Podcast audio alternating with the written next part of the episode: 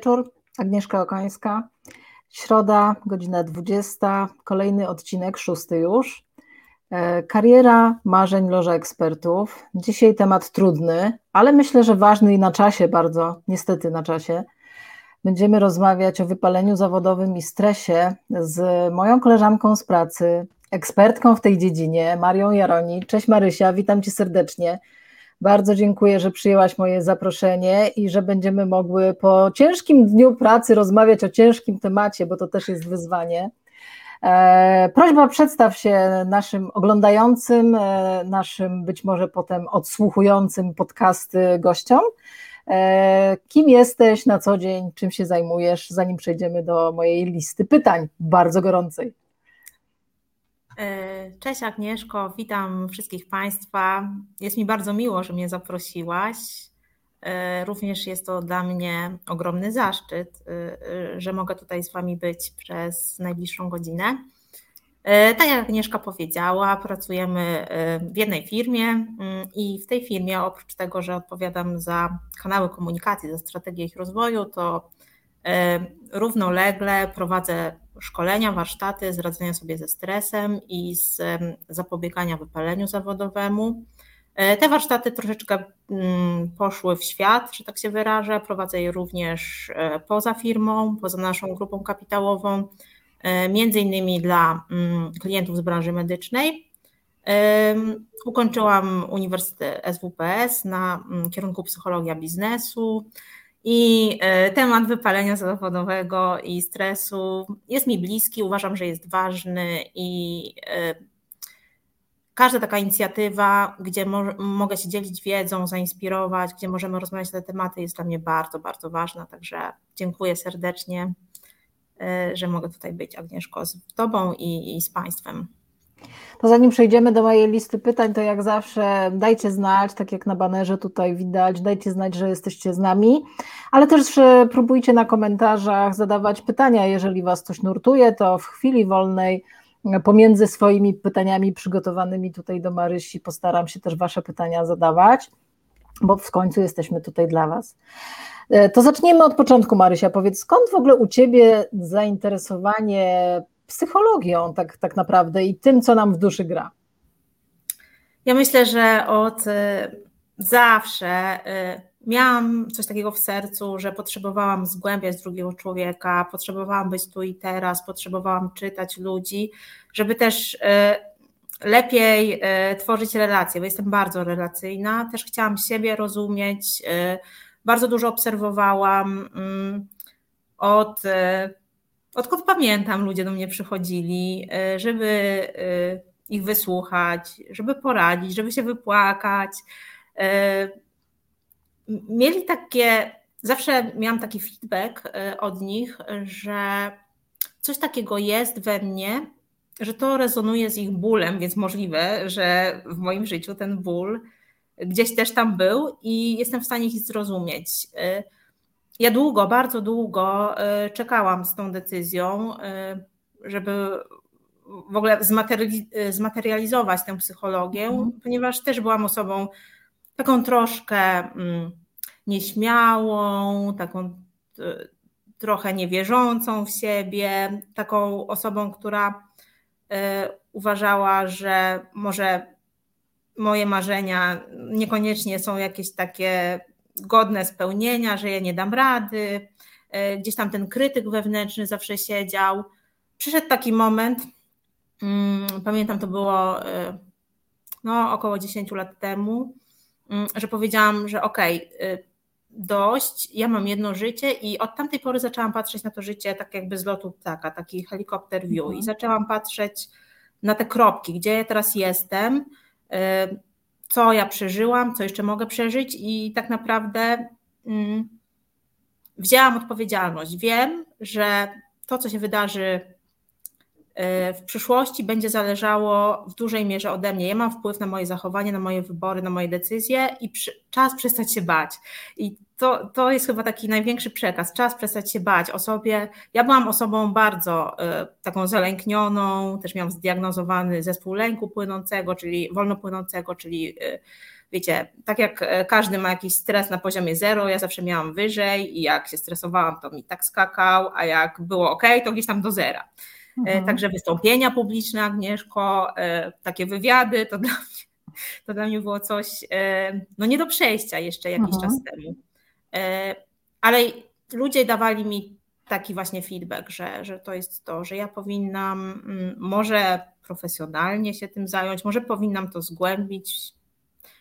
No i to jest chyba taka historia, mhm. że e, uwierzyłam ale, w siebie. Ale powiem Ci, że w dzisiejszych czasach takich powiedzmy sobie naszego autystyzmu trochę i, e, i takich e, przebodźcowania jednak, gdzie każdy jest z nas zamknięty, taki trochę sfokusowany na, na sobie, to taka twoja empatia, otwartość i, e, i okazywanie zainteresowania drugą osobą to jest coś niebywałego dzisiaj trzeba powiedzieć. Może dlatego cię ludzie zauważają, bo nie jesteś jednak masowym przykładem. Ja zauważyłam to, co jest ważne, co widzę teraz, y, jak dobrze wiesz, dużo mamy pracy i pracujemy często długo. Ja czasami mam spotkania właśnie takie, y, nazwałabym to quasi y, sesyjne mhm. z różnymi osobami. I ja wiem, że na przykład jestem z nimi umówiona na godzinę 21.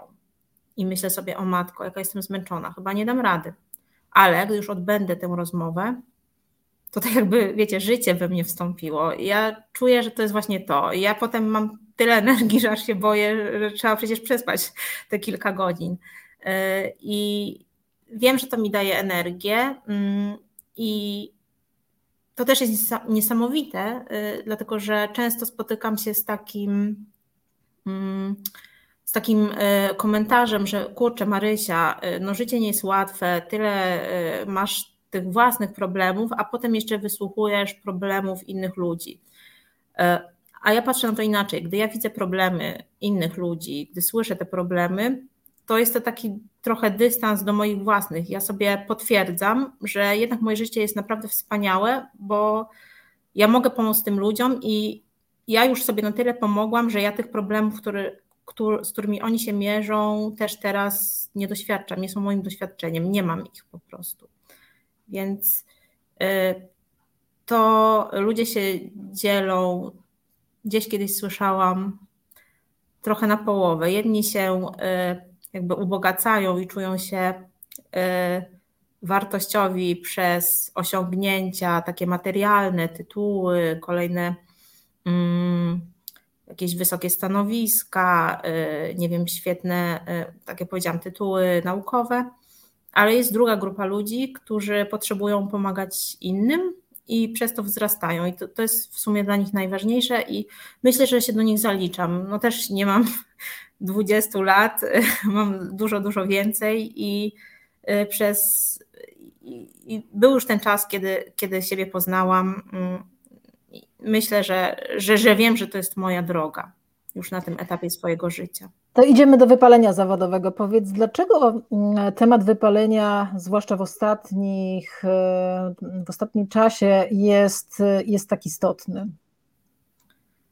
E, w ogóle temat wypalenia zawodowego e, w Polsce, w polskich realiach, myślę, że tak od około 20 lat, od 2000 roku w tych największych takich amerykańskich korporacjach jest e, interpretowany no, zgodnie z, jakby z literą, natomiast e, wciąż w mniejszych firmach jest taka pewnie stygmatyzacja mimo że świadomość jest coraz e, większa. Ja myślę, że istotne jest e, w ostatnich czasach to, co jest ważne, to fakt, że e, zmieniło nam się o 180 stopni doświadczenie naszej pracy zawodowej poprzez pandemię, to mam na myśli.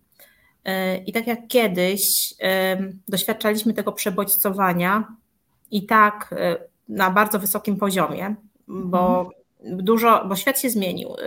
Y, termin został ukuty w Ameryce w latach 70. Od tamtego czasu, y, nie wiem, rozwinęła się technologia, pracujemy, jest internet, y, mamy tych bodźców mnóstwo, to na to się jeszcze nałożyła pandemia. Gdy, nałożyła, gdy przyszła do nas pandemia, większość z nas przyszło, wróciła, znaczy zmieniły się te warunki pracy, poszliśmy na pracę zdalną. I na tej pracy zdalnej, oprócz totalnego przebodźcowania, jakie i tak mieliśmy, to jeszcze mm, praca zdalna powoduje, że mamy tak naprawdę tych zadań. Więcej. Wiele osób mówi, że, ma wie, że mamy mhm. więcej. To, mhm. to, jest prosty przykład. Ja teraz mogę odbyć spotkanie, nie wiem, w Niemczech o 9, w, gdzieś tam w Wielkiej Brytanii o 11, w Warszawie o 13. Nie muszę podróżować, nie mam czasu w samolocie, żeby odpocząć nie mam czasu na przerwę, nie wychodzę na lunche, nie ma żadnych. Nie dojeżdżam na spotkanie? Nie, nie dojeżdżam na spotkanie, nawet tutaj w Warszawie nie dojeżdżam na spotkanie, nie umawiam się na lunche. E, po prostu mam kalendarz wypełniony od spotkanie za spotkaniem, jedno się kończy, drugie się zaczyna, mogę sobie jeść gdzieś tam w, w tle tego spotkania, nie wiem, po prostu wyłączyć kamerę. Y, i przede wszystkim nie mam e, kontaktu z drugim człowiekiem. My jesteśmy istotami społecznymi, potrzebujemy tych ludzi widzieć, od, jakiegoś, od czasu do czasu nawet dotknąć, rękę uścisnąć, nie wiem, buziaczka dać w policzek. E, I to jest ważne. I teraz ludzie e, wrócili, zostali osadzeni w domach. W domach często mają i rodziny, i to wszystko, co ich bolało, raptem jest połączone z pracą, jest ciężko oddzielić życie prywatne od życia, mm, życie zawodowe od życia mhm. prywatnego, no bo cały czas ten komputer jest. On może tak naprawdę być włączony 24 godziny. I, y, i ludzie, y, to przebodźcowanie po prostu osiągnęło tak y, ogromny mm, jakby poziom, na to się jeszcze nałożyła nałożył stres, takie ruminacje związane z zagrożeniem życia. Przecież pamiętacie, co było w marcu 2020. My się baliśmy, co się stanie, czy my wszyscy, nie wiem, nie poumieramy, to się nie wiadomo, co z tego będzie. Media nakręcały taką mhm. spiralę paniki. E, no i ludzie mm, są w takim mechanizmie psychologicznym, wcale nieodmiennym od tego, co się wydarzało w czasie II wojny światowej. To jest bardzo podobny mechanizm. Mm, są oczywiście inne narzędzia, więcej wiemy, ale my też patrzymy na świat global, globalnie. My mamy internet, my nawet z kosmosu możemy zobaczyć zdjęcia, możemy widzieć, co się dzieje nie wiem, w Bangladeszu czy gdzieś tam w Chinach. E, I to z jednej strony jest fajne, a z drugiej strony właśnie powoduje, jest dla nas ogromnym stresorem. Także hmm, chyba tak. A powiedz e, tak z, czysto naukowego punktu widzenia, czym jest tak naprawdę to wypalenie zawodowe? Bo mam wrażenie, że dużo osób używa tego, tego hasła, e, a być może nie do końca dobrze to diagnozujemy i niedobrze to rozróżniamy. To ty, jako specjalistka w tej dziedzinie, powiedz, czym jest wypalenie zawodowe, tak naukowo zupełnie? naukowo.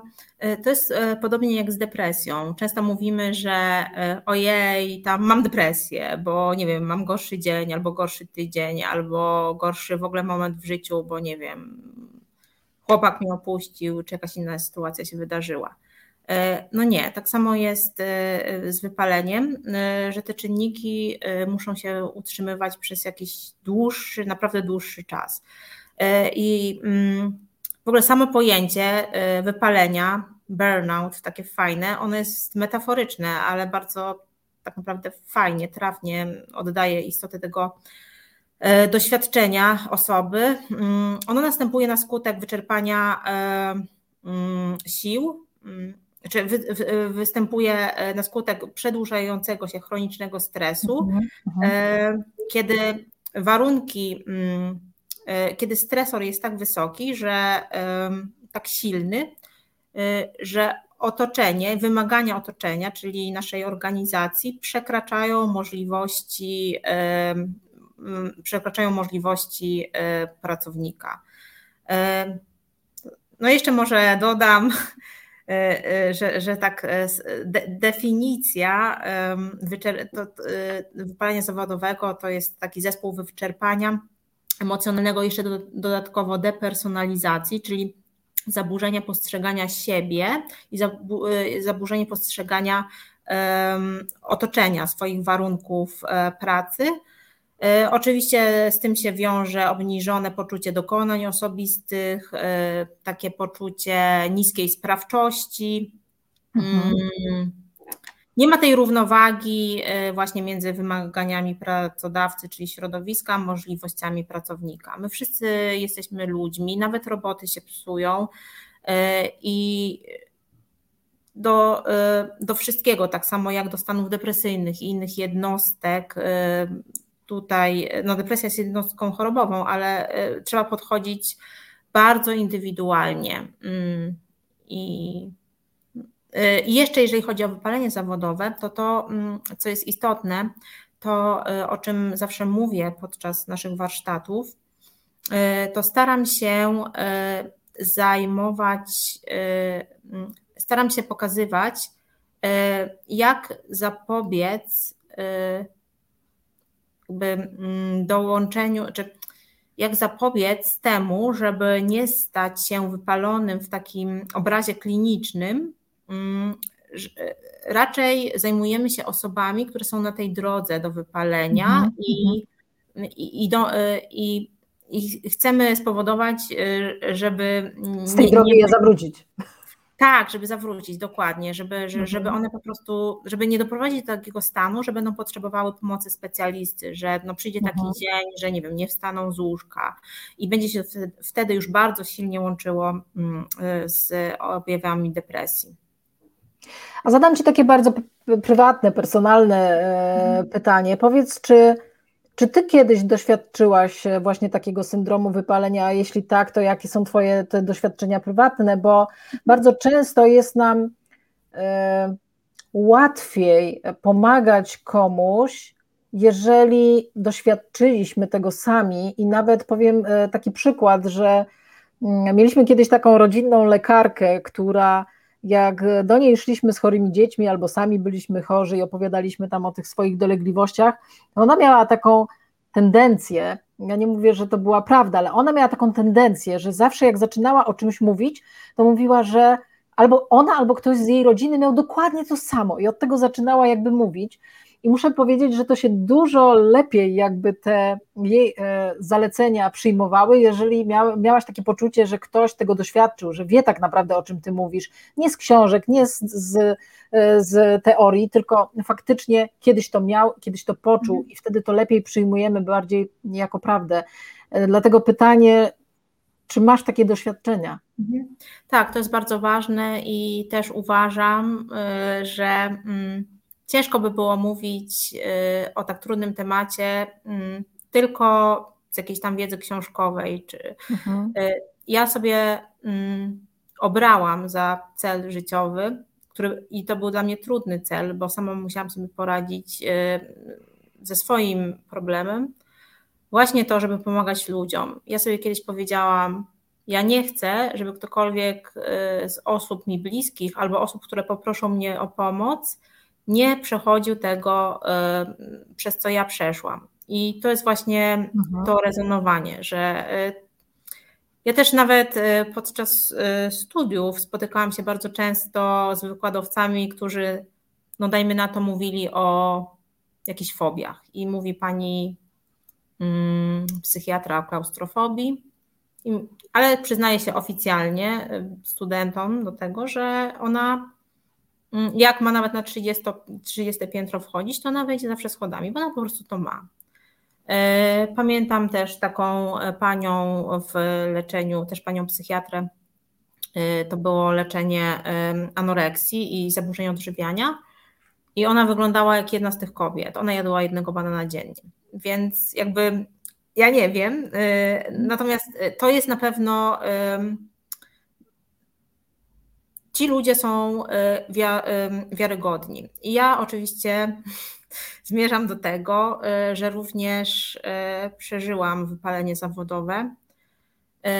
I u mnie to było bardzo ciężkie. Mm, ja, ponieważ nie miałam w tamtym czasie swojego życia ani jakby wiedzy, nie miałam też wsparcia, mhm. byłam w tym zupełnie sama. Mm, to doświadczenie doprowadziło mnie właśnie do tego, klinicznego stanu.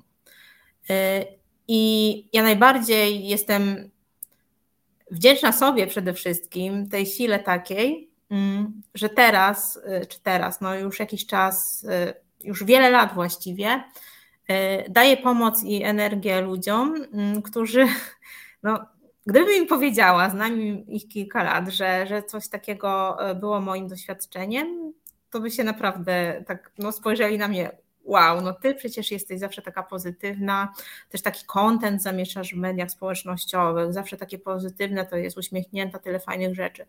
E, ale dokonałam czy ogromnej takiej tytanicznej pracy, żeby, żeby wyjść z tego, no bo mhm. tak jak powiedziałam na początku, wypalenie zawodowe w moim przypadku połączyło się z depresją. Depresja jest chorobą przewlekłą, jest chorobą śmiertelną, jest chorobą, e, no, która, no niestety, statystyki są e, zatrważające. E, na depresję rocznie umiera więcej osób, umiera, niż na wszystkie rodzaje raka razem wzięte.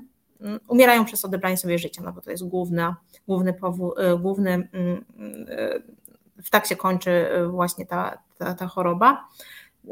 I, I, wiecie, no to, to właśnie jest taka moja misja. I z tego mhm. może nawet wynikać ten fakt, że ja potrafię po tych, nie wiem, czasami nawet 20 godzin, 12 godzinach pracy e, siąść do, do rozmowy z kimś i dać tej osobie e, wsparcie. Bo ja nie chcę, e, naprawdę mi na ludziach zależy. Słyszałam różne opinie, ojej, to takie ludzie to są jacyś są, nie ma sensu, ale ja do tego myślę, że trzeba mieć powołanie. Y, tutaj nie ma ściemy, tutaj nie możesz mhm. ściemnić. Albo, albo przy... to jest trochę tak jak, y, no nie wiem, ja mam doświadczenie z różnymi księżmi i widzę, że coś tam gada, nie wierzy w Boga, no to to się czuje. Tak samo mhm. jest z różnymi y, osobami, które, które pom próbują pomóc. A powiedz, czy z wypaleniem zawodowym jest tak jak z depresją, że bardzo często na zewnątrz jej nie widać. To znaczy, że te osoby, które doświadczają depresji, są dobre też w tuszowaniu tego na zewnątrz i, i, bardzo mhm. często właśnie uchodzą za osoby bardzo takie radosne, wesołe, dowcipne, e, aktywne, a potem nagle wszyscy są zdziwieni, że, że coś się stało, że osoba sobie odebrała życie i dopiero post factum dowiadują się wszyscy e, okoliczni, nawet rodzina, że ta osoba cierpiała na depresję. Czy wypalenie zawodowe też ma taki syndrom jakby chowania tego, czy jednak to bardziej po nas widać?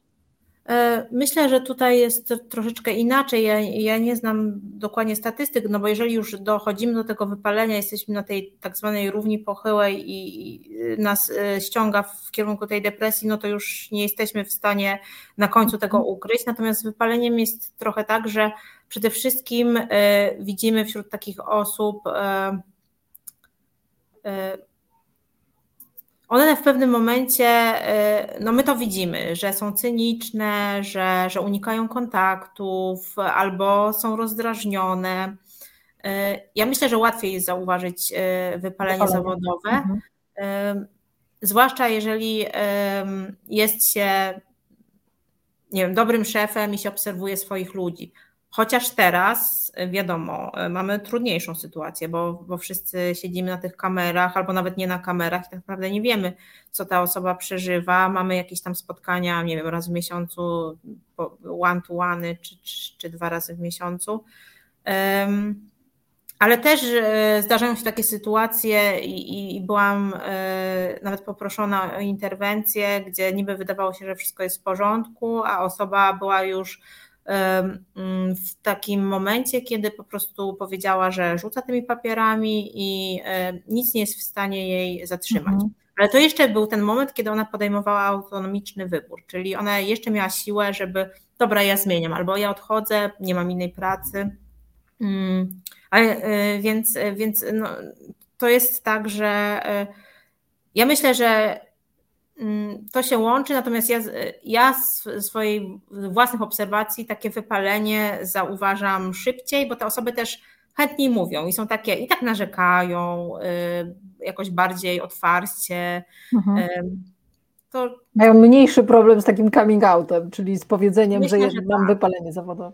Mhm. Tak, a zwłaszcza teraz, jak wiecie, wejdą te nowe przepisy dobra, to my bierzemy w takim razie od pierwszego zwolnienia. I się no właśnie, a propos, tego, a propos tych nowych przepisów, bo też chciałam Cię o to zapytać. E, jaki jest e, też Twój komentarz do tego, że, że będzie można wziąć L4 na to wypalenie zawodowe, ale też e, jak to wpłynie na postrzeganie tego tematu i to zarówno przez osoby, których to dotyka, ale też co myślisz Ty, jak mogą pracodawcy na to zwracać uwagę? To może być podobnie jak z innymi zaburzeniami psychicznymi, natomiast z tego, e, z ostatnich, e, czytałam tutaj te doniesienia, to jednak za e, wypalenie zawodowe nie zostało zakwalifikowane jako jednostka chorobowa, tylko ono zostało zakwalifikowane jako czynniki wpływające na stan zdrowia osoby bądź kontakt z osobami ze służby zdrowia. I tutaj jest taka wciąż dyskusja. Prawnicy mówią o takich wątpliwościach interpretacyjnych E, więc ja myślę, że po pierwsze będzie na początku tak takie trochę obwąchiwanie się, czy wziąć, czy nie wziąć, mhm, bo mhm. powiedzą, że ojej, dobra, to, to tak jakbym depresja, albo nie wiem, jestem psychiczny i potem pracodawca, mm, pracodawca na to spojrzy, że o, weszły 1 stycznia przepisy i ja już wykorzystuję to, albo jestem oszustem, albo jest coś, albo nie chcę być postrzegany jako osoba chora psychicznie. Sama jestem ciekawa, bo słyszałam różne żarty na ten temat. No, Marysia na, na szkoleniach, no to teraz będziemy brać, bo już można, e, ale jak przyjdzie e, co do czego. Co do czego, to, to wcale nie jest to takie oczywiste, że będziemy brać.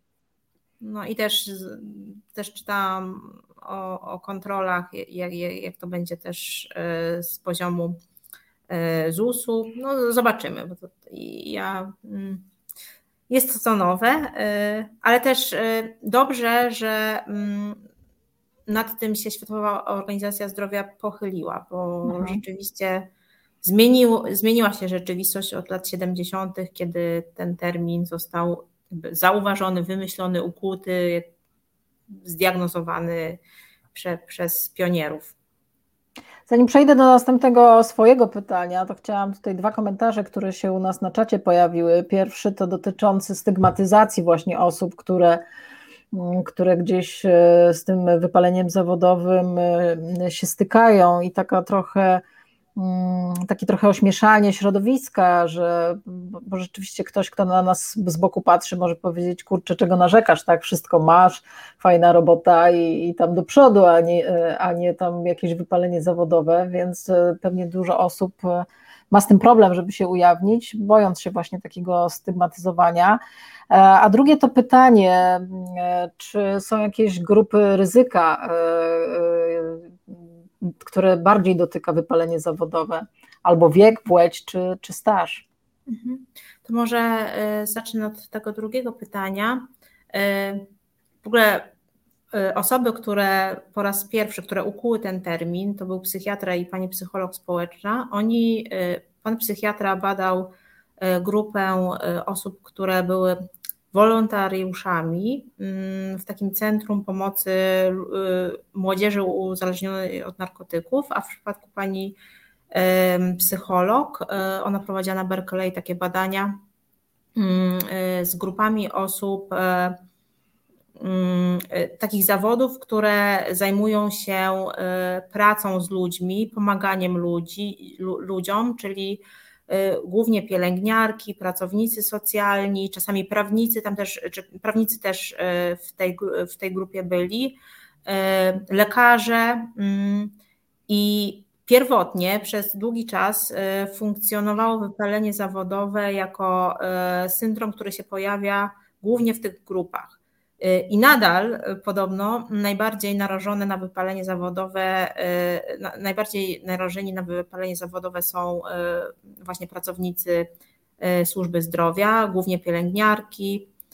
Jeszcze strażacy się po, pojawiają. Jeżeli chodzi o płeć i wiek, to ponieważ były przeprowadzone badania na pielęgniarkach, tam więcej było kobiet, natomiast staż pracy nie miał dużego znaczenia, a o tym też mogę powiedzieć troszeczkę później, bo to, to jest tak mm, z wypaleniem w ogóle, mm, że powinnam to powiedzieć na początku, ale może powiem teraz, mm, że my jako ludzie wszyscy się wypalamy w różnych obszarach naszego życia. Potrafimy, potrafimy. To jest naturalny proces, to jest taki cykl. Mniej więcej co dwa lata. My się wypalamy, to statystycznie, ale wypalamy się w związkach, w jakiejś pasji się wypalamy, nie mamy już serca do sportu, albo raptem nam wena, nie wiem, malujemy obrazy, gdzieś tam uleci. I gdy na przykład wypalamy się w związku, bo to jest taki dobry mm, przykład, no to co robimy? No to próbujemy coś naprawić taką metodą małych kroczków, spróbować może tak, może inaczej. No i ostatecznie, jak nie wyjdzie, możemy się rozstać. Y, podobnie taki sam proces y, powinniśmy też nałożyć na pracę, że metodą małych kroczków tu próbować, raz trochę to przekształcać, jak już zobaczymy, że to nam nie pasuje, no to też zawsze możemy zmienić, żeby nie dojść do tego miejsca, w którym y, znajdziemy się na tej równi pochyłej.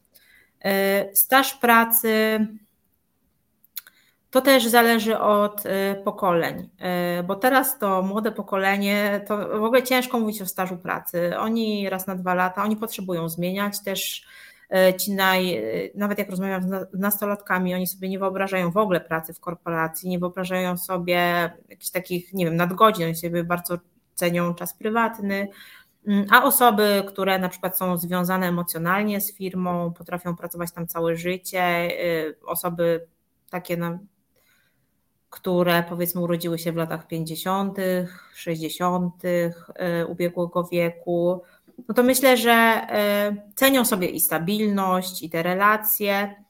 Y, więc tutaj, jeżeli chodzi o ten staż pracy, to trzeba to podzielić właśnie na pokolenia, bo ja też zawsze bardzo cenię, jak widzę zespoły wielopokoleniowe, Mm, które są dobrze zarządzane, że, że osoba, która zarządza takim zespołem, jest w stanie zaopiekować mm, takie osoby, które są lojalne i nie widać u, u, nich syndromu wypalenia, ale są na przykład osoby, które pracują, kończy im się drugi rok i one już czują, że jest coś niedobrze z nimi, oni, one potrzebują innych wyzwań. Więc ja bym mm, nie wkładała tego wszystkiego do jednego worka. Natomiast y, na pewno y, wypalenie zawodowe zostało pierwotnie, że tak powiem, ukute dla tych ludzi, którzy pracują właśnie dla psychologów, psychoterapeutów, pracowników y, socjalnych, wolontariuszy. Teraz przez tą ogromną nasze przebodźcowanie, przez to jak się ten świat zmienił od lat 70., to już jakby wszystkie obszary, mm, gdzie nie pracujemy, mhm. tak, możemy tego doświadczyć. A jest, jest, jeszcze, jest jeszcze takie, e, może nie pytanie, tylko stwierdzenie, że dużo osób nie jest w ogóle świadomych właśnie, że to jest to wypalenie zawodowe i stąd moje pytanie, czy, czy jest jakaś lista, e, nie wiem, objawów, symptomów, które moglibyśmy sobie, nie wiem, zrobić checklistę i sprawdzić, bo mamy podejrzenie, że coś jest z nami nie tak i tak naprawdę nie za bardzo wiemy, co to, co to jest. Czy, czy jest jakiś taki drogowskaz, tak? sprawdź, czy masz wypalenie zawodowe. No i sobie tam robisz tak. test i wychodzi ileś procent. Są oczywiście testy profesjonalne, to, to, to sobie można sprawdzać e, z psychologiem, natomiast e, od razu powiem, że te wszystkie checklisty, e, ponieważ każdy z nas jest indywidu, odrębną jednostką, nie ma dwóch takich samych osób, to jest najważniejsza rzecz, której się nauczyłam przez lata, że E, nawet jak checklista zawiera 40 punktów, to ktoś może być wypalony mając 5, a ktoś inny może nie być wypalony mając, nie wiem, 20, bo mhm. daje sobie radę e, z tymi 20. Mhm. On zacznie być wypalony, jak będzie miał 30. E, ale takie ogólne, to mogę powiedzieć, które do głowy mi przychodzą. Mm, sprawdzamy sobie przede wszystkim, E, nasze ogólne zadowolenie z pracy, czy czuję rozczarowanie tą pracą, e, czy mam takie poczucie, że muszę ją zmienić. Mm, ja na swoich warsztatach taką listę przedstawiam, tam właśnie jest około 40 tych punktów. Potem jest ważna kwestia rozwoju, czy, przepraszam, czy mm, czy mam poczucie, że się rozwijam w tej pracy, czy mam wyzwania, czy nie mam wyzwań, ale to widzicie, jest też takie mm, y, bardzo indywidualne, bo ktoś na przykład się bardzo będzie dobrze czuł na swoim analitycznym stanowisku i on będzie przez całe życie siedział w tym Excelu i będzie mu ok z tym. Więc tutaj ten punkt y, nie musi go dotyczyć, on mhm. czuje się rozwinięty już albo na przykład zmęczenie fizyczne, mm, że na przykład już przed pracą czuję się zmęczona, już nie mam siły do niej wstawać. To też jest jeden z symptomów. Y, oprócz fizycznego jest na pewno bardzo ważne to zmęczenie emocjonalne, że się czujemy wyczerpani emocjonalnie, mm, że y, na przykład po urlopie mm, wracamy i nie mamy energii, jest nam bardzo mhm. trudno mhm. Y, z siebie ją wykrzesać. I e, tutaj e, jeszcze jedna ważna, ważna kwestia to radzenie sobie ze stresem. Czy umiemy sobie radzić ze stresem, czy wiemy, jaki jest nasz sposób taki naturalny radzenia sobie ze stresem, bo każdy z nas ma taki naturalny sposób. Wiecie, jak jest reakcja walki, ucieczki i zamrożenia, to tak samo możemy mieć naturalną reakcję taką z poziomu biologicznego radzenia sobie mhm. ze stresem. E, patrzymy też na nastrój, e, czy czujemy się skuteczni, kompetentni. E, jeszcze bardzo ważne w tej checkliście jest poczucie wpływu i autonomii. Czy mamy wpływ na wydarzenia w pracy, czy nie mamy, czy mamy autonomię, czy możemy działać w, samodzielnie, czy jesteśmy jakoś ograniczani.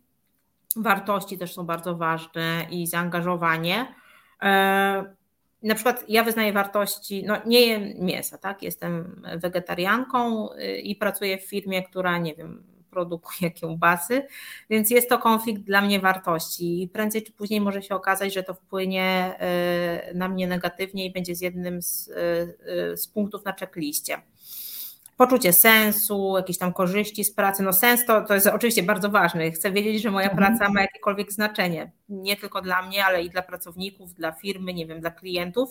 E, I korzyści z pracy też są ważne, bo możemy, e, to się bardzo często pojawia, korzyść z pracy, no to przede wszystkim wynagrodzenie. Jeżeli mamy poczucie, że to wynagrodzenie e, jest zbyt niskie, no to też bardzo szybko do czy szybko. No jest to jeden z bardzo ważnych punktów na tej checkliście. Mm. Ale wiesz, tak jak wymieniasz to, tą, tą checklistę i te wszystkie e, objawy, symptomy, które możemy sobie gdzieś tam u siebie zaobserwować, to muszę Ci tak z własnego doświadczenia powiedzieć, z mojej dawnej, dawnej historii, to nie teraz, e, ale e, jakby to wszystko, co wymieniałaś, to mogłabym powiedzieć, to wszystko miałam. Satysfakcjonującą pracę, fajną, zgodną z wartościami, E, fajne stanowisko, no po prostu wszystko w samych superlatywach. Jedyne, co e, dla mnie było objawem, że mam wypalenie zawodowe, ja się nie mogłam codziennie rano zwlec z łóżka, żeby chcieć iść do pracy. A miałam wszystko. Miałam satysfakcjonującą pracę, fajnych ludzi, fajne wynagrodzenie, fajne stanowisko, sens, poczucie sprawczości, to wszystko, co wymieniłaś. I tylko jeden objaw. Mhm. No wstałam, i pojechałam do tej pracy, to już jakoś szło, ale codziennie rano przechodziłam walkę naprawdę ze sobą, żeby chcieć iść do tej pracy. E, I, I to jest właśnie to, co powiedziałaś, że czasami można w tej checkliście odznaczyć sobie wszystko i nie mieć wypalenia, e, a można tylko jedną rzecz i, i mieć takie poczucie, że to wypalenie mhm. jest. Więc to jest rzeczywiście bardzo, bardzo indywidualna sprawa. A powiedz, Dokładnie. bo też mamy takie pytanie, jak można wesprzeć kolegów, e, e, koleżanki z pracy e, z wypaleniem zawodowym, jeżeli widzimy te, te objawy u kogoś, albo ta osoba wprost komunikuje, że ma to wypalenie, czy możemy jakoś pomóc? Oczywiście możemy z wypaleniem zawodowym i ze wszystkimi takimi trudnymi tematami, które dotykają no, psychologii naszej głowy, to przede wszystkim jest uważność, empatia i zrozumienie. Mm, takiej osoby to, co jest najważniejsze, trzeba wysłuchać, trzeba ją zauważyć, y, traktować jako osobę, a nie jak, nie wiem, numerek w korporacji, czy osobę, która tą osobą robimy projekt. Bardzo mhm. nie lubię tego y, określenia, więc przede wszystkim wsparcie. Mm, gdy zauważamy takie proste tipy, że tak się wyrażę. Y, Gdy zauważamy, że siedzi po godzinach, to piszemy hej, siedzisz po godzinach, weź sam ten komputer. Albo gdy widzimy, że często narzeka, no to wysłuchujemy, pytamy dlaczego. Gdy rzeczywiście komunikuje, że jest z nią źle, no to możemy mm, wprost zasugerować pomoc. Jeżeli umiemy, to, to samemu dać namiary na specjalistę albo zgłosić się do HR-ów. Y, wiem, że w wielu firmach y, możemy liczyć na wsparcie. To są bardzo kompetentne osoby, y, często tak, bardzo, bardzo dobrze zaznajomione z tematem. Mm, co więcej, na pewno uczulić, e, też mieć dla niej przestrzeń, też mieć czas. To jest e, też e, różna sytuacja, bo może nam to komunikować nasz podwładny, nasz kolega równorzędny i to też inaczej wygląda. Mm, no też inaczej się rozmawia z szefem, który mówi, że, że, się czuje wypalony, więc, ale taka ogólna rada to przede wszystkim być uważnym i zauważać tych ludzi. Ja ze swojego doświadczenia też mogę powiedzieć, że czasami mam tak, e, że mam spotkania jedno za drugim i one trwają cały dzień, e, ale zdarza się takie spotkanie, że załatwimy sprawy biznesowe w 15 minut, ono jest ustawione na godzinę i widzę, że ta osoba potrzebuje się wygadać. Ja sobie myślę, matko, 45 minut miałabym do przodu, no to tyle rzeczy zrobię, ale widzę, że ona się musi mhm. wygadać. E, więc ja po prostu ten czas dla niej mam i, i, i, tak, poświęcam i widzę, że no, to, to jest potrzebne, bo to później przynosi te efekty. Ta osoba to zapamiętała i ona wie, mm, że w razie czego też może do mnie przyjść albo powiedzieć Marysia, już jest naprawdę źle, słuchaj, to weź mi powiedz, gdzie ja tam mogę pójść po pomoc, albo co ja mam zrobić. Możemy też oczywiście doradzać z swoich własnych doświadczeń, jak my sobie radzimy z trudnymi sytuacjami, bo to wiecie, się wszystko łączy ze stresem, czyli E, jak my sobie na przykład ze stresem radzimy? Ludzie mówią, my chodzimy, nie wiem, my uprawiamy jogę, my sobie jeździmy na rowerze, my mm, na przykład y, y, stosujemy jakieś techniki relaksacyjne, y, albo staramy się zachować ten work-life balance i nie wiem, mąż wraca z pracy i my, ja wtedy o 17, o 17 zawsze zamykam komputer i mamy jakiś tam rytuał. Więc y, też namawiać do takich rzeczy, dzielić się swoimi y, doświadczeniami. Ja w takich trudnych sytuacjach, na przykład jak jest ad hocowa jakaś taka stresująca sytuacja, która osobę na drodze do wypalenia potrafi całkowicie rozregulować, y, to mówię, mm, żeby właśnie na chwilę, żeby zaczęła oddychać, żeby, żeby się uspokoiła. Zdarzają mi się też takie sytuacje trudne, mocno trudne mm, dla mnie osobiście było odkryciem e, w mindfulnessie jest taka, e, w uważności, przepraszam, e, ale to to samo w sumie, jest taka jedna, jest takie mm, wskazanie, żeby zauważać moment cierpienia. I gdy ja jestem w dużym stresie, wiem, że jestem przed jakimś ważnym spotkaniem, czuję się, czuję duży stres, to ja się wtedy na sobie skupiam. Marysia, teraz jest ten moment, w którym cierpisz, bo czujesz, że cię brzuch boli, że ci serce wali, że się pocisz, że masz poczucie niekompetencji, że nic tam nie powiesz na tym spotkaniu, ale to jest ten moment cierpienia, ty go zauważasz, on jest teraz i ty wiesz już ze swojego poczucia sprawczości, że to się już wcześniej zdarzało, ale zawsze ostatecznie wychodziłaś na prostą i przeżyjesz to teraz i utulasz siebie, yy, jesteś teraz w tym momencie, I często to praktykowałam, y, regulowałam sobie oddech, na przykład przed trudnymi spotkaniami tak miałam, że dobrze, to ja chwilę sobie pobędę ze sobą, bo mnie brzuch boli i zauważam, to jest mhm. takie fajne, wdrukowałam sobie w głowę, zauważam moment cierpienia, że ja teraz mój organizm cierpi, moje serce cierpi, moja głowa cierpi, y, ale przestanie cierpieć, a po, później, później e, sobie tylko odczekowuje do poczucie sprawczości. Udało się jednak, pocierpiałaś, ale się udało. Znowu pocierpiałaś, udało się. I z każdym, e, za każdym razem jest lepiej. A powiedz, kto jest bardziej odpowiedzialny e, i czy to też jednak zależy? Mhm. Pracownik czy pracodawca od tego, że, że się wypalamy? Środowisko, czy no, jakby z Twojego punktu widzenia, z obserwacji, mhm. jeżeli mamy pracownika wypalonego, to on ma problemy, czy my mamy problemy jako firma? No, wszyscy mamy problemy, natomiast yy, To jest tak, że przez długi czas było stygmatyzowane, wypalenie, w ogóle nie radzenie sobie pracownika w jakikolwiek sposób psychicznie było stygmatyzowane, że właśnie, no przecież wiedział, gdzie przychodzi, tutaj się ciężko pracuje, on jest za słaby psychicznie, nie daje rady, no jego mhm. wina, no nie pociągnął, miał tu projekt, nie dał rady. Natomiast yy, yy, badania pokazują, yy, w ogóle nie chcę tutaj mówić o wina nie jest tutaj pejoratywna, negatywna mhm. Y, po stronie tego pracownika, bo jeżeli mówimy o ludziach, to zawsze zależy. Jak pytacie mnie y, o człowieka, to ja zawsze powiem, to zależy i nigdy nie powiem inaczej, bo nie ma dwóch takich samych osób. I oczywiście przyczyny tego wypalenia są i po stronie pracownika, i po stronie pracodawcy, bo na przykład, jeżeli jestem osobą, to zależy od moich uwarunkowań psychicznych, takich. E, jeżeli jestem, jeżeli stawiam sobie zbyt wysokie wymagania, no to ja sobie mhm. je stawiam, to jest po mojej stronie. Jeżeli e, godzę się świadomie na e, działanie z, niezgodne z moimi wartościami, to jest mój autonomiczny wybór i to jest po mojej stronie. Ja wiem, gdzie się zatrudniam na przykład, a ta firma mi nie pasuje. Perfekcjonizm, taka na to odpowiedzialność, to też jest po mojej stronie, no bo to jest moja cecha. W sensie to jest we mnie.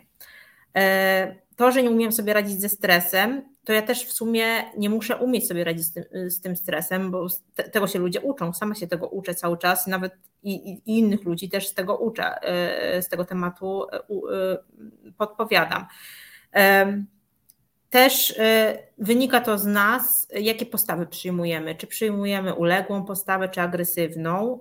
I to też jest przyczyna we mnie. Nie, to nie jest y, y, po stronie pracodawcy. I również ja sama mogę zaniedbać swój rozwój zawodowy, bo pracodawca może mi dawać y, możliwości, a, a ja mogę z tego nie skorzystać, również świadomie. Mogę być osobą, która ruminuje, czyli takie ma myśli w głowie natrętne i wyolbrzymia porażki, to też jest po mojej stronie, no bo pracodawca mi powiedział, wcale nie jest tak źle, a ja uważam, że jest źle.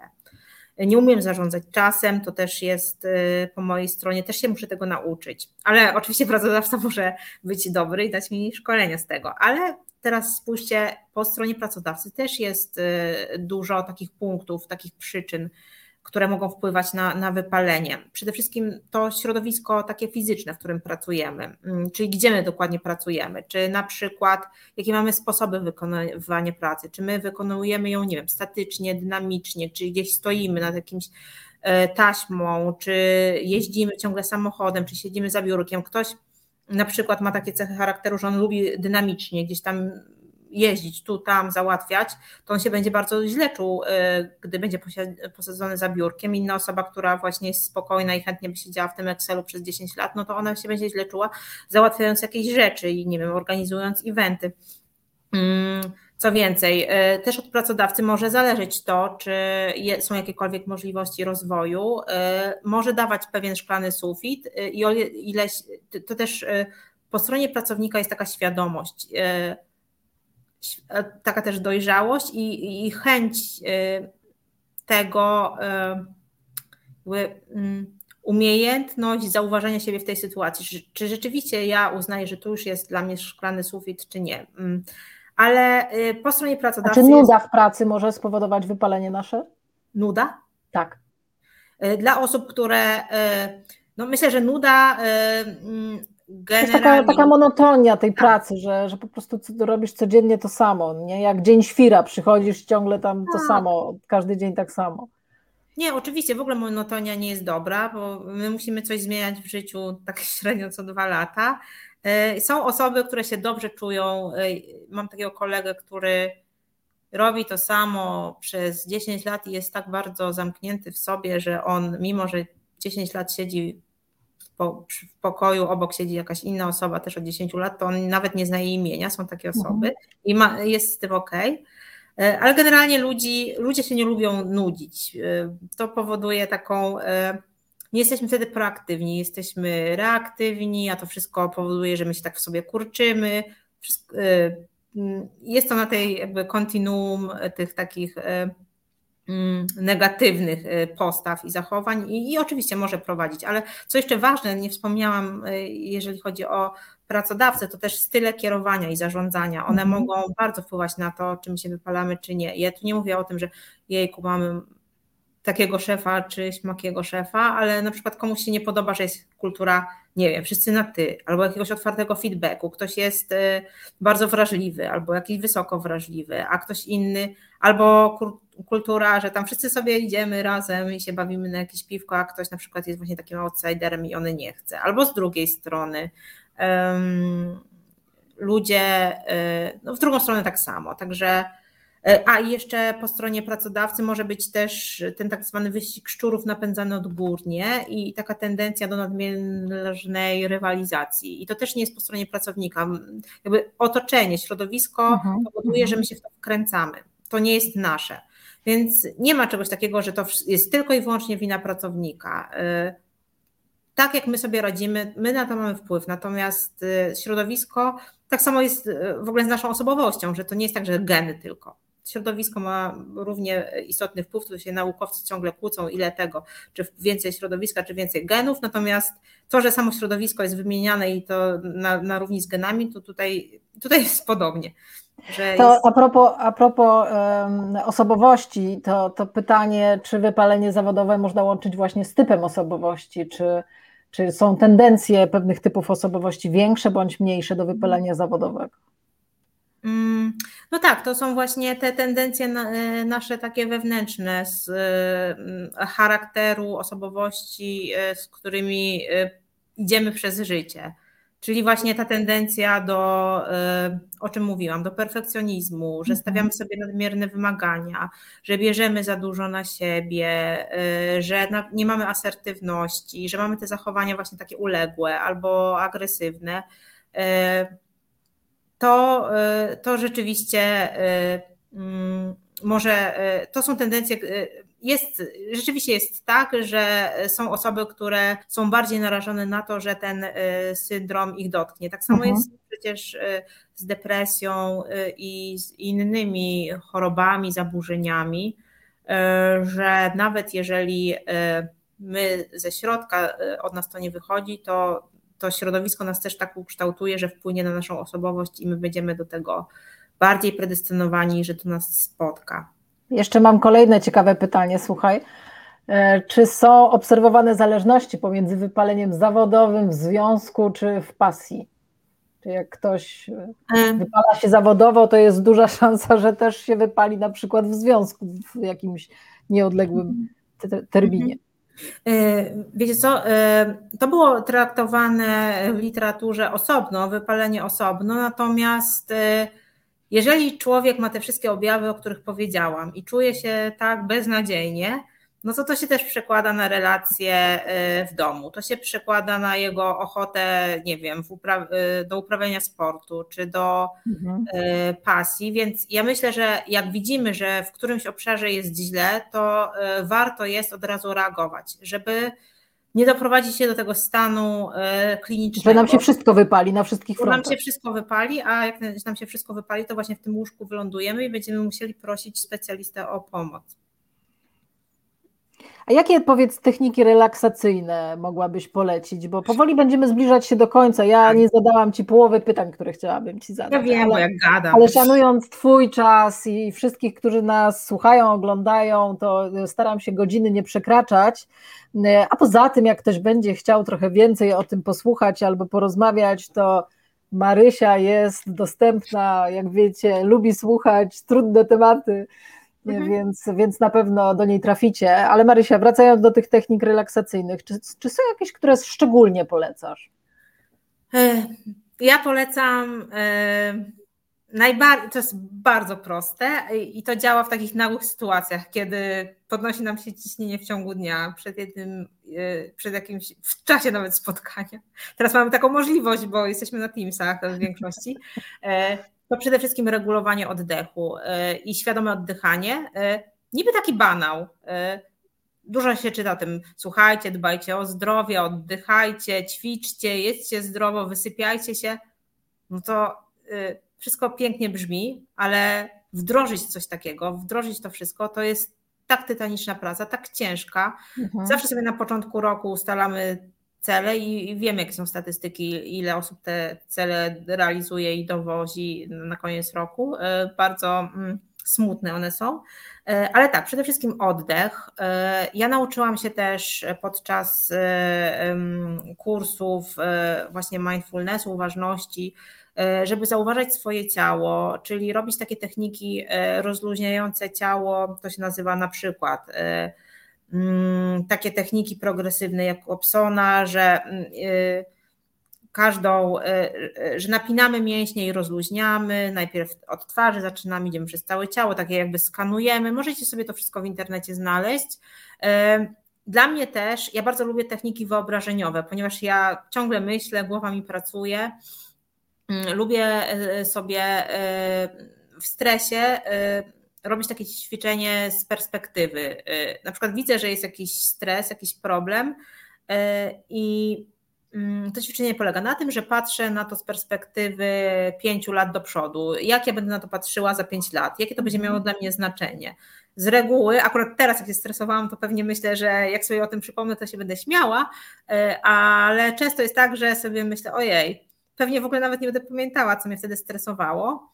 E, I wracam jeszcze perspektywą do pięciu lat e, mm, wcześniej i to mnie wzmacnia, bo sobie myślę, Boże, Marysia, ty pięć lat wcześniej to byś sobie w ogóle z tym tak świetnie nie poradziła. Zobacz, że sobie świetnie radzisz, więc to też jest fajne. Mm, wyobrażeniowe są takie też fajne, e, gdy mam stres albo jakiś taki natłok myśli, nie mogę zasnąć, to sobie na przykład wyobrażam, że te myśli są, kładę je na chmurki i te chmurki odpływają, albo na przykład e, w baloniki je wkładam i te baloniki odpływają. Więc polecam wszystkie takie wyobrażeniowe, można o tym poczytać z oddechem, jogę, e, polecam też sport. E, ja w ogóle od tego zaczęłam. E, najpierw musiałam uregulować swoje, wyregulować swoje ciało. Pamiętam, że mm, zaczęłam biegać, przybiegłam maraton, to był taki mój cel, żeby przebiec te 42 kilometry i sobie pomyślałam, o moje poczucie sprawczości jest super, dałam radę. Ale po, po pewnym czasie te techniki już przestały mi wystarczać, bo sobie, mm, bo sobie uświadomiłam, E, że ta strategia radzenia sobie przez sport, e, z tej strategii e, skoncentrowanej na zadaniu, że coś dowiozę, przerodziła się w strategię skoncentrowaną na unikaniu, bo przez sport unikam już teraz, już tak się zakręciłam, że unikam tego właściwego problemu, więc sobie technikę dostosowałam do, do akurat potrzeb, które, które wtedy mm, były, mm, które wtedy miałam. Mhm. Więc y, no myślę, że to jest ważne, żeby, y, żeby słuchać swojego ciała, żeby mm, wszystkie takie wyobrażeniowe, regulujące oddech, jogę. Myślę, że wszystkim mogę polecić bez jakby tutaj nie ma, że tak powiem, strzałów kolano, to jest dobre. A powiedz, e, gdybyś mogła nam polecić jakąś, nie wiem, literaturę, książki, artykuły, materiały, które warto poczytać, jeżeli ktoś rzeczywiście diagnozuje u siebie jakieś objawy, chociaż wstępne, e, i mhm. chciałby trochę zgłębić ten temat. Masz coś ciekawego, co mogli, do, do czego moglibyśmy sięgnąć? E, ja bardzo lubię taką um, panią psycholog społeczną, ona się nazywa Kelly McConigal. Ona ma wystąpienie na TEDzie Y, wiecie, jest, są takie wystąpienia publiczne, takie speeche. Ona tam mówi o, o stresie, napisała książkę Siła stresu i tę książkę bardzo, bardzo polecam, jeżeli chodzi o doświadczenie stresu i również to wystąpienie. To jest mhm. piękne wystąpienie. Oglądałam tyle razy, kiedyś nawet pokazywałam na szkoleniu, to te panie płakały, wzruszyły się. E, tam jest powiedziane o, o tym, jak stres jest, jakim może być sprzymierzeńcem, przyjacielem e, i że tak naprawdę wcale e, to, jak my myślimy o stresie, powoduje, czy on na nas wpływa źle, czy dobrze. Jeżeli my myślimy dobrze o stresie, to ten stres nie powoduje w nas chorób i nas, nie wiem, nie zabija. Jeżeli myślimy, że ten stres nas zabija, to on nas wtedy zabija i naprawdę no, badania były przeprowadzone drastyczne. To podeślij link proszę do tego wystąpienia na TEDzie, to wrzucę do nas na grupę Kariera Marzeń na Facebooku. Jak Jasne. ktoś będzie miał ochotę, to, to, to, to sobie obejrzymy. Dobra. A już, już nawet w komentarzach już piszą, poprosimy o link, także poprosimy Marysia. Dobrze, Chętnie obejrzymy. Tak, a jeżeli chodzi o e, wypalenie zawodowe, to też e, polecam taką książkę Roberta Polskiego Dlaczego zebry nie mają wrzodów i to jest, to jest taki klasyk, e, to jest świetne. Tutaj oczywiście jest duże uproszczenie zwierzęta versus ludzie, bo zaraz mogą się mhm. podnieść głosy, że przecież zwierzęta też, też mają depresję, różne choroby, natomiast chodzi generalnie o to, że my jako ludzie, gdy mamy sytuację stresową, to myślimy, ruminujemy, kręcą nam się te myśli, no i dochodzą wrzody i inne objawy. Mm, A antylopa ucieka tylko wtedy, kiedy lew ją goni. A ona ucieka i ona ma tak, ona biegnie, e, ona sobie tam siedzi, ta zebra na tej sawannie, je sobie trawkę i raptem pyk, stresor zaczyna gonić lew i ona wtedy raptem ten stres jest w niej taki bardzo, bardzo duży, biegnie, biegnie i są dwie sytuacje. Albo stres się skończy, bo ją dopadnie, albo stres się skończy, bo ucieknie. Więc, a gdy już, y, gdy się wydarzy ten drugi scenariusz, to ona od razu ma taką trzęsawkę, wytrząsa te takie, mm, y, ten swój stres z ciała, tak jak mają ludzie, którzy po wypadkach są okładani tą mhm. folią i też właśnie te produkty stresu wytrząsają z siebie. Ona wtedy jest dobra, skończyło się, e, lew sobie gdzieś tam poszedł i ona e, nie ma wrzodu, bo znowu jest szczęśliwa i znowu je sobie, dopiero jak ma stresor, pyk za jakiś czas, lew zaczyna gonić ten sam, ten sam scenariusz, a człowiek w kółko, w kółko, bardziej, bardziej, bardziej, no i to wpływa na ciało. Także te dwie, tak na szybko, bo już czas nam minął, e, książkę plus, e, plus wystąpienie na TEDzie i, i książkę e, pani Kali McConigal to, to podeślę. Super. Marysia, bardzo, bardzo, bardzo serdecznie Ci dziękuję za to, że nam tutaj podzieliłaś się swoją wiedzą, swoim doświadczeniem.